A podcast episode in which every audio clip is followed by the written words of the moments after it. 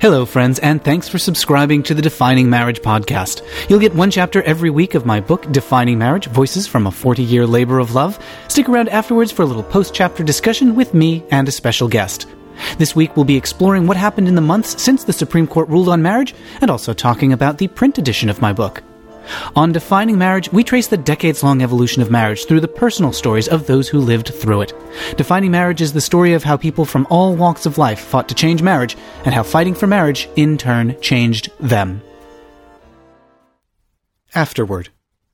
On Friday morning, I woke up at 7 a.m., pulled myself out of bed, and wearing just some underwear and one sock, I collapsed in front of the computer to watch a live stream of updates from the U.S. Supreme Court. This is the way it's always worked. The Supreme Court notifies the world in advance that they'll be issuing opinions on a particular day, but doesn't say which ones to expect. So if you're waiting for the results of a particular case, for example, the 2015 marriage equality case, Obergefell versus Hodges, you'll need to wake up early on every single decision day until the case you're waiting for arrives. It's like if Christmas could happen on any day of an eight month span, and if there were nine Santas voting on whether you get a gift or coal.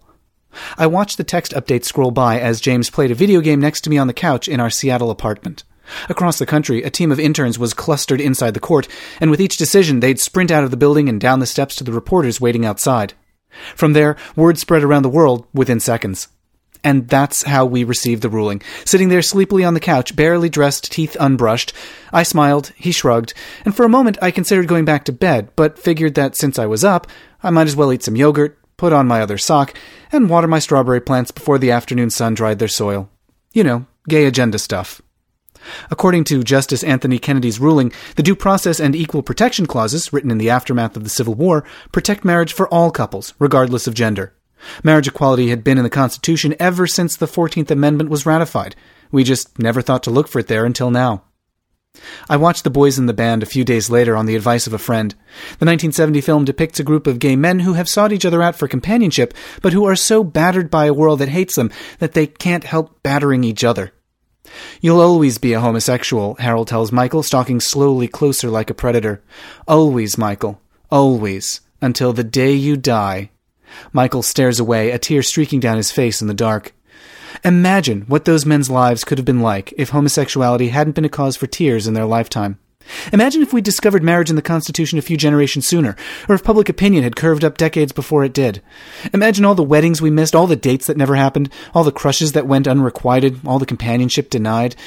For most of my lifetime, and for many lifetimes before, suffering was our bond. As Michael says in the movie, show me a happy homosexual and I'll show you a gay corpse.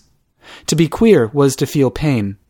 Sure, we could run off to New York or cultivate our queer circles, but it didn't entirely matter where we escaped to or who we found. Our homosexuality remained a bruise that marked us as different, pinpointed our weaknesses, and could never heal until the day we died. So that's how it used to be. Nowadays, that bruise is looking like it was a collective hallucination all along. It turned out to be a badge of strength that was only a weakness for as long as we all accepted that it was so. When future generations crack the time capsule of the boys in the band, will any of it make sense? Will they wonder why such bitter characters spent any time together? Without pain, what will gay men of the future have to talk about? Well, they'll probably still want to go to bed with each other, so at least that bond isn't going away. But I don't know that mutual sexual interest is a firm enough foundation to build a community.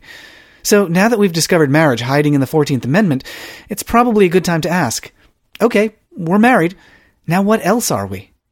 There's never been a better time for us to create meaning around new institutions, like a musical theater group I found in Los Angeles, cabaret friends I made in Seattle, the gamers I've played with across the country. It's probably important to note that while all of those groups are dominated by gay men, they also include women and heterosexuals. Now that we don't have to worry about our oppression, when we can finally get around to having a good time, making friends, being good to each other, all the things that were just beyond the reach of the boys in the band. Some of what awaits us will be good. Genora Dancel and Ninia Baehr remain friends, and in 2013, Genora married a woman named Catherine Dennis. Their ceremony was officiated by Dan Foley, who was their attorney on the lawsuit in the 1990s and has since become a state judge. Their license was happily issued by Irene Takeda, who remembered having to turn Genora and Ninia away over 20 years earlier. Some of what awaits us will be hard to endure. After the passage of Prop 8, Molly McKay and Davina Kotulski found their energy for activism completely drained, and with it, their energy to remain together. After a decade of fighting for marriage, they parted ways. And nearly all of what awaits us will be unexpected. Following the breakup, Molly struck up a conversation with Randy Williams, the man who served coffee on her morning ferry ride to work. They married in 2014 and are now raising a daughter. Nobody was more surprised by this development than Molly, but she remains an active supporter of the marriage movement, exploring her new role as an ally rather than an icon. For the better part of a decade, I used marriage to define myself. First by pining for one of my own, then by fighting for them on behalf of everyone else. But fighting for equality isn't the beginning and end of being queer. An outsider isn't all we can be. The fight for marriage doesn't define us. Our stories don't end here. Now, at last, we can discover the lives that eluded the brothers and sisters who came before us.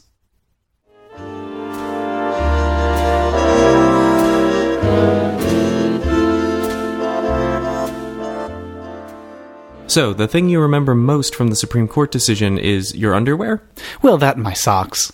Sock, if I recall correctly. Sock, yes, that's right. I still haven't found that other sock. Do you remember which sock it was? It was the right one. No, which of your many fancy? Oh, uh, no, it was just a white sock. It wasn't anything fancy. I didn't get dressed up for this thing, obviously. You didn't put on a tuxedo and lounge in front of the iMac?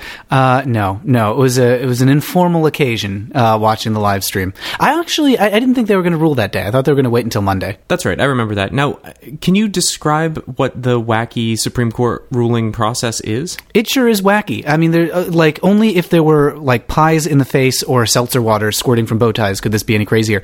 Uh, the, so basically, what happens is the court says we're going to rule on this day. We don't know what ruling we're going to issue, and we don't know how many there's going to be, but we're going to issue some rulings. So everyone who's waiting for a ruling just has to kind of sit around and keep an eye on things.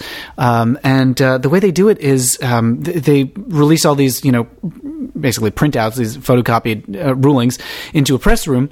And then everyone has to run out of the press room because you can't have communications devices in the Supreme Court. So you have to sprint out of the press room down the stairs of the Supreme Court to the little area where the press is allowed. Uh, so you have these folks with running shoes on, uh, interns, who sprint out of the Supreme Court and run waving stacks of paper over to the, the reporters who have to flip through them as fast as they can and report on what's been said.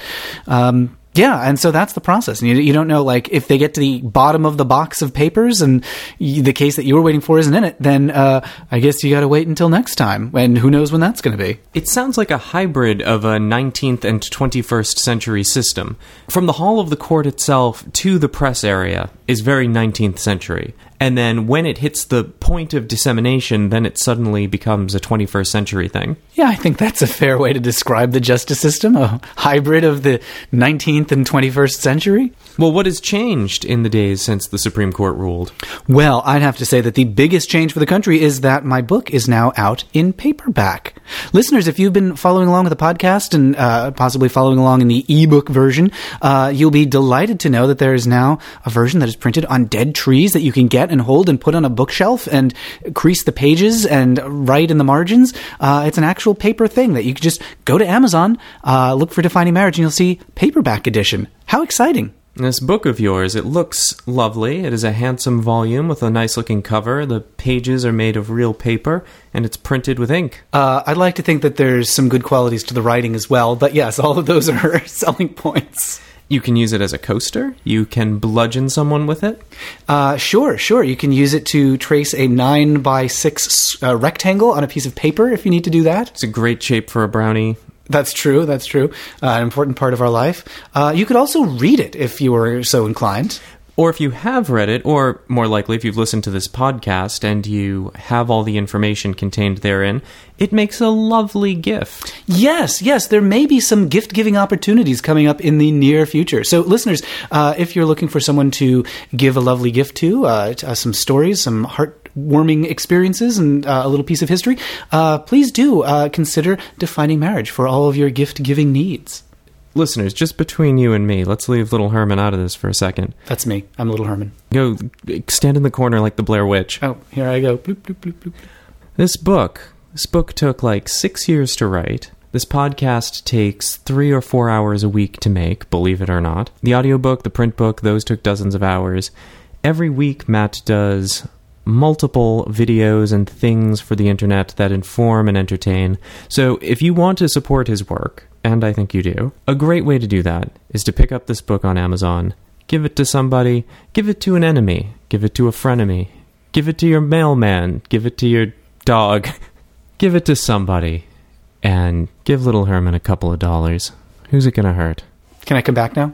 Have you been good? I've been really great. All right. Look at this corner. I've been staring so hard at this corner. This corner's never been stared harder at. It feels very uncomfortable. It does. It does. I think it might feel a bit violated. That that is James thumbing the, the pages in front of the microphone. Um, it sounds a bit like. Uh, It sounds a bit like a whoopee cushion. Uh, so I don't. Oh, there, there you go. There you go. That sounds a bit more. Well, now you've you've deformed the book by bending everything. Listeners, if if you act now, uh, I'll send you this version that James has bent all out of shape for your listening pleasure. Much like I get all bent out of shape, just about everything he does. I just thought that announcement called for a celebration. It did. It did. That's how we celebrate just about everything: birthdays, bar mitzvahs, um, Secretary's Day. So, uh, other things, I suppose, have changed in the country since that ruling. Um, I mean, the big thing was was the ruling itself, and now marriage has started, and everyone's getting married, um, with with some you know complications here and there. But uh, the ruling was pretty clear that states uh, go ahead and start issuing those licenses. You cannot block gays and lesbians anymore. Um, You said that that had always been in the Constitution. yeah. Why, why would you tell a lie like that? How, how has it been there? Uh, it was written in very little, very small writing. And you had to like hold it up to a light bulb in order to get the ink to show up. Uh, no, well, so what was in the Constitution was due process and equal protection. That's the basis on which they ruled. Uh, due process meaning that everyone is entitled to uh, the the full extent of the legal protection that is enumerated in the law, and uh, equal protection meaning obviously that everyone's entitled to equal treatment of the law. Uh, so great. I mean, it was always there. It's just that you know people either didn't look for it in that way, or you know, I think it's more accurate to say um, that advocates knew that. If they made that claim, very few people would believe them. Uh, and so it took a long time to get the country and the judicial community to the point where they were like, oh, yeah, due process and equal protection. Okay. So it's not that Thomas Jefferson was imagining two men's Montes pubis grinding together, exchanging a wedding band back and forth between their ding dongs. I'm not going to say he didn't. He was the honorary Marquis du Frottage. yes. Have there been any setbacks since the ruling? I wouldn't uh, call them setbacks exactly. There have been some obstacles. There, the Kim Davis thing was was probably the most high profile. Uh, that was, as you'll recall, or maybe you won't because it was such a flash in the pan. There's this one clerk who was like, "Oh uh, no, my religious uh, liberty requires that I not issue marriage licenses, even though it's required by my office, and so I'm going to let my religion tell me how I'm going to do my civic job." Uh, so disagreement, disagreement, disagreement, and ultimately, what it comes down to is, yes, religious liberty is very important, uh, but uh, as a government official, you have to do the law, and uh, so even though there's still some argument uh, about whether government officials really need to follow the law. Uh, no serious person is still entertaining this this debate. Uh, there are a couple fringy, crazy, wacky people who are saying, "Oh no, no, no! It's we still have a shot to overturn this ruling and get clerks to stop issuing licenses." No, no, no. Everyone's getting married, and that's the end of it. Well, the strategy with other Supreme Court decisions that have met with resistance has been not so much to try to overturn the ruling, but to chip away at the meaning of it with smaller, more focused laws that essentially make it really difficult, if not impossible, to take advantage of what the court said states need to offer. So, uh, talking about abortion here, folks. So, have those strategies been applied to marriage? A little bit. Uh, one challenge here, though, is that so many people are in favor of marriage equality at this point that it's difficult for them to do that. Yeah, here and there, there have been a few little challenges and obstacles. Alabama's been the big one, where uh, the state has invited interested parties to weigh in on whether the state needs to follow the Supreme Court ruling. Obviously, they do. They're just dragging this thing out and, and incurring massive expenses and, and ridiculous legal uh, wastes of time. Um, so, uh, yeah, there's been a little chipping away. I, I think the worst you're going to see is uh, a clerk might be like, we're just not going to issue licenses to anyone for any reason. So it's kind of a chipping off the nose to spite the face thing that, in the long run, is just going to prove to be so inconvenient and uh, have so little support that I think before long people will be like, why are we doing this? Let's just issue marriage licenses. Well, I'm not talking about defying the ruling itself or resisting the ruling itself. I'm talking about doing things like trying to carve out little exemptions or to add little obstacles uh, to make it harder for people to obtain licenses or to give business owners or private citizens options to make it harder for people to marry.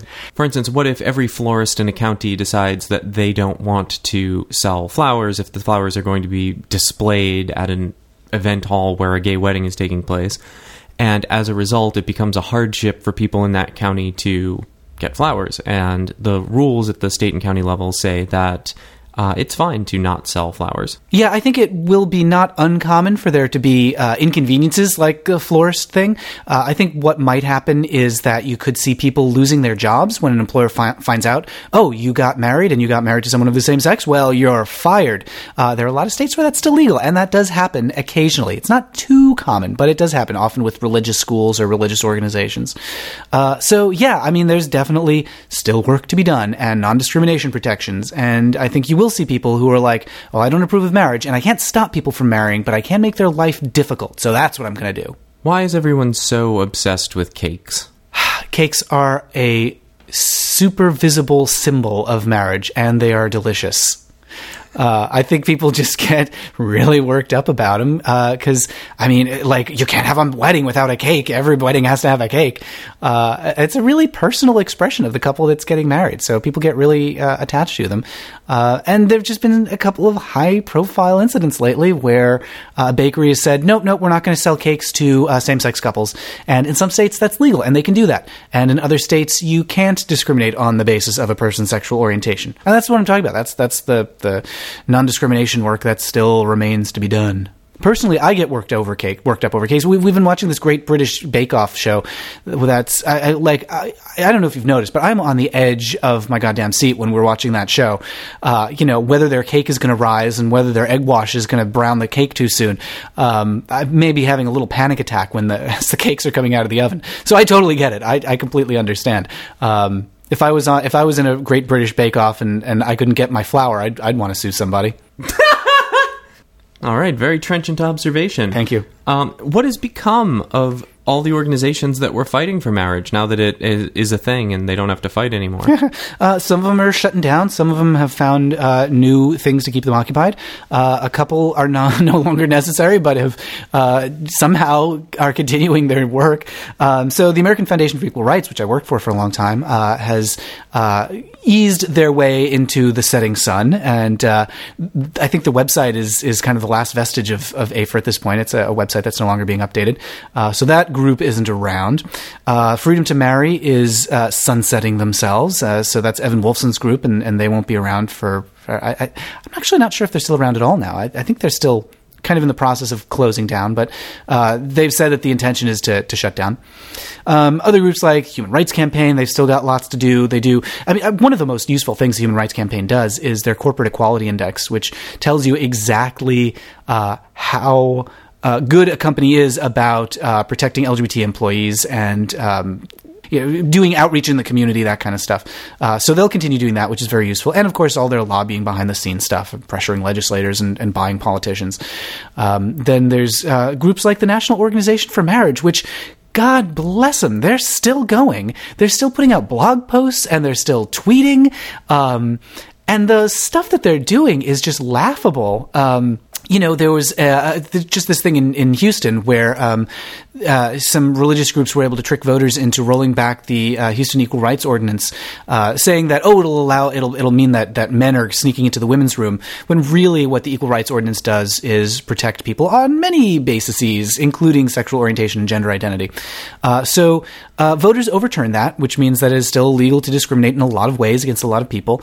And the National Organization for Marriage put out a blog post and a tweet saying uh, a huge victory for marriage. What? No, no, it isn't. What are you talking about? It's just a huge victory for discrimination, uh, which is, I mean, very revealing that that's just what national organization thinks they are. Uh, but yeah, so they're still doing discriminatory stuff here and there. Uh, they've got a budget from Catholic Charities that they've got to burn through, or no, sorry, it's the Knights of Columbus that they've got to burn through.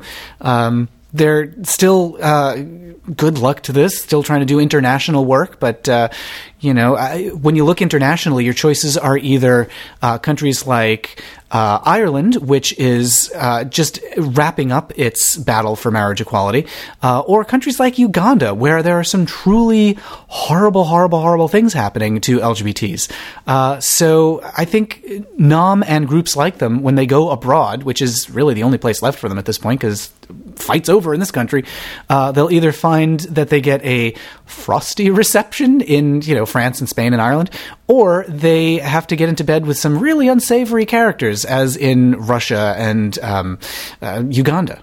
Speaking of groups motivated by their belief in imaginary friends, what are the Mormons up to? Ah, the Mormons. Well, things have been uh, one step forward, one step back with the Mormon Church. Um, so they did, to their credit, uh, broker a compromise when it came to equal uh, non discrimination uh, in Utah. So that was very nice that there was some common ground found there.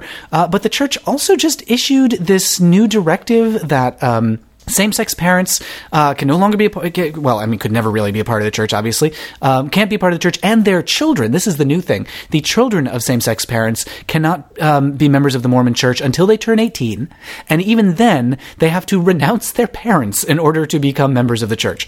Uh, so that's not awesome.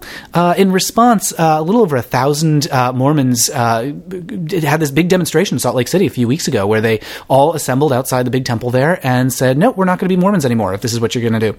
So um, I've seen varying estimates of how many Mormons are leaving the church over the church's stand on marriage. Uh, I think it's safe to say thousands. Uh, who knows? Maybe more. I mean, one estimate was a million. Uh, that seems a little far fetched, but um, maybe. Uh, yeah. So uh, you know, the church is way out of step. This is a social change that's happened very, very quickly, and religions don't do quick change. Uh, so, uh, Mormon churches uh, shedding members very quickly over this issue, and they're going to either have to change very fast, as they have occasionally in the past, uh, or uh, they're going to have to just dig in their heels and uh, be seen as being extremely regressive on this issue. Well, what do you think the likelihood is that, like he did in the 70s, that God's going to pop into their office and be like, ha, never mind? Uh, it's certainly possible. Um, you know, in the past, revelations have come just in the nick of time. So uh, it's possible that, uh, yeah, that someone's going to be like, oh, uh, actually, uh, God changed his mind about gay people now. Uh, good news, everyone. Uh, everybody back into the church. Uh, you know, in general, Americans are getting a lot less religious, though, right? So uh, I think it's it's going to be a tough case to make to be like, "Come back, everyone! We changed our minds." I don't know. It's a good question, though. Um, after the church, uh, after the Mormon church changed its mind about black people, did a lot of the people who left the church over that come back? I don't know. Listeners, if you have any insight into uh, Mormon church membership of the 1970s, uh, please chime in. I, I'm, I'm curious about that. Yeah, I wonder to what extent it's a matter of getting people back versus being able to recruit new people, mm. since missionary work is such a big part of what they do. That's true. That's true. I mean, a lot of them go abroad, but a lot of them stay here in the country. So, I mean, if I, I will say, like, whenever I say Mormons, uh, you know, the missionaries wandering around in their cute little outfits, um, I'm often like, oh, those guys, I know how they feel about gays. And it's a huge turnoff. But, like, what if a decade goes by and the Mormon church spends 10 years saying, oh, sorry, we were wrong, everyone. Gay people are great, and uh, everyone come be gay with us. Uh, the missionaries come into your house and just start doing gay stuff for you. Yeah. Oh, sure, sure. They they bring in some new window treatments. Uh, uh, maybe not that's exactly not what you had in going. mind. No. I mean, they always travel two by two, right? that's true. Yeah. Mm, and they're never alone. You're never allowed to be alone when you're a Mormon. When you're a missionary. That's right. Yeah. So they well, whatever they they do in the privacy of someone else's home. Sure. Put on a little show. Indeed. If like a decade went by of the Mormon Church doing really nice things for gay people, um, probably I would have some pretty warm feelings. I might be they hoping Andrew to Christian to redesign the magic underwear. Oh yes, that would be wonderful. And a little like up and out pouch for for the front and the back. Sure. Um, yeah, Mormons here. I've solved all your problems, all your recruiting problems. Mormons, this is what you need to do. Uh, get Andrew Christian. Uh, he's got Christian right there in the name, so you're all set. Oh, uh, one question that we got uh, after the last episode is: Are Matt and James ever going to get married? No. Well, never say never. I might want to mooch off your benefits at some point. Okay. Uh, right now, my benefits are uh, I can make brownies. So, and you've been mooching off of those just fine for the last couple of years. That's true. I don't need any kind of legal protection on my brownie mooching. what if I sued you though? I sued you for brownies. Yeah. When you when you think about how many of my brownies you've eaten, I think we have an oral contract that says that I can eat all the brownies I want. Oh, I suppose. But that doesn't mean the end of this podcast. Uh, the book is out in print, which is fabulous news. Everyone go get your. Very good. That's a single sheet of the book that you're waving right there. Uh, go get go get a print edition, uh, and the podcast will continue uh, for a few more episodes because uh, I'm going to be revisiting some of the marriage work that I've done in the past and talking a little bit more about what's changed uh, in terms of oh immigration and uh, the closet and, and, all that kind of stuff. revisiting some of the videos that I've done over the last couple of years. so stay tuned for those. Also, if you'd like to come see me do a live presentation, not about marriage, but I'm going to be presenting at GaymerX, which is the uh, queer video game conference. Uh, that's going to be happening in early December in San Jose, uh, and I'm going to be doing a presentation along with James uh, about uh, queer games and the queer game community and why it's important to have a space where queer people and gamer people can come together and get along and learn from each other and do other stuff. so come see me at, at GaymerX. That's going to be in early to mid December in San Jose. And meanwhile, James, did you have any other comments on this chapter? You've been tight-lipped, but uh, it was a, it was a short. The afterword was short. You have no thoughts on um, boys in the band. You're a homosexual. It's true. It's true. Isn't it funny how like the tears like rolling down his cheek in there? If someone was like today to me, "You'll always be homosexual," I'd be like, "Yes." Oh my god, this movie was made in the days before Yes. Can you imagine that there was ever such a time? I remember such a time, and sometimes I'm nostalgic for it. Yeah, long for the days before Yes. Before before Yes had ass in it. Mm, it was always there. We just didn't know to look for it.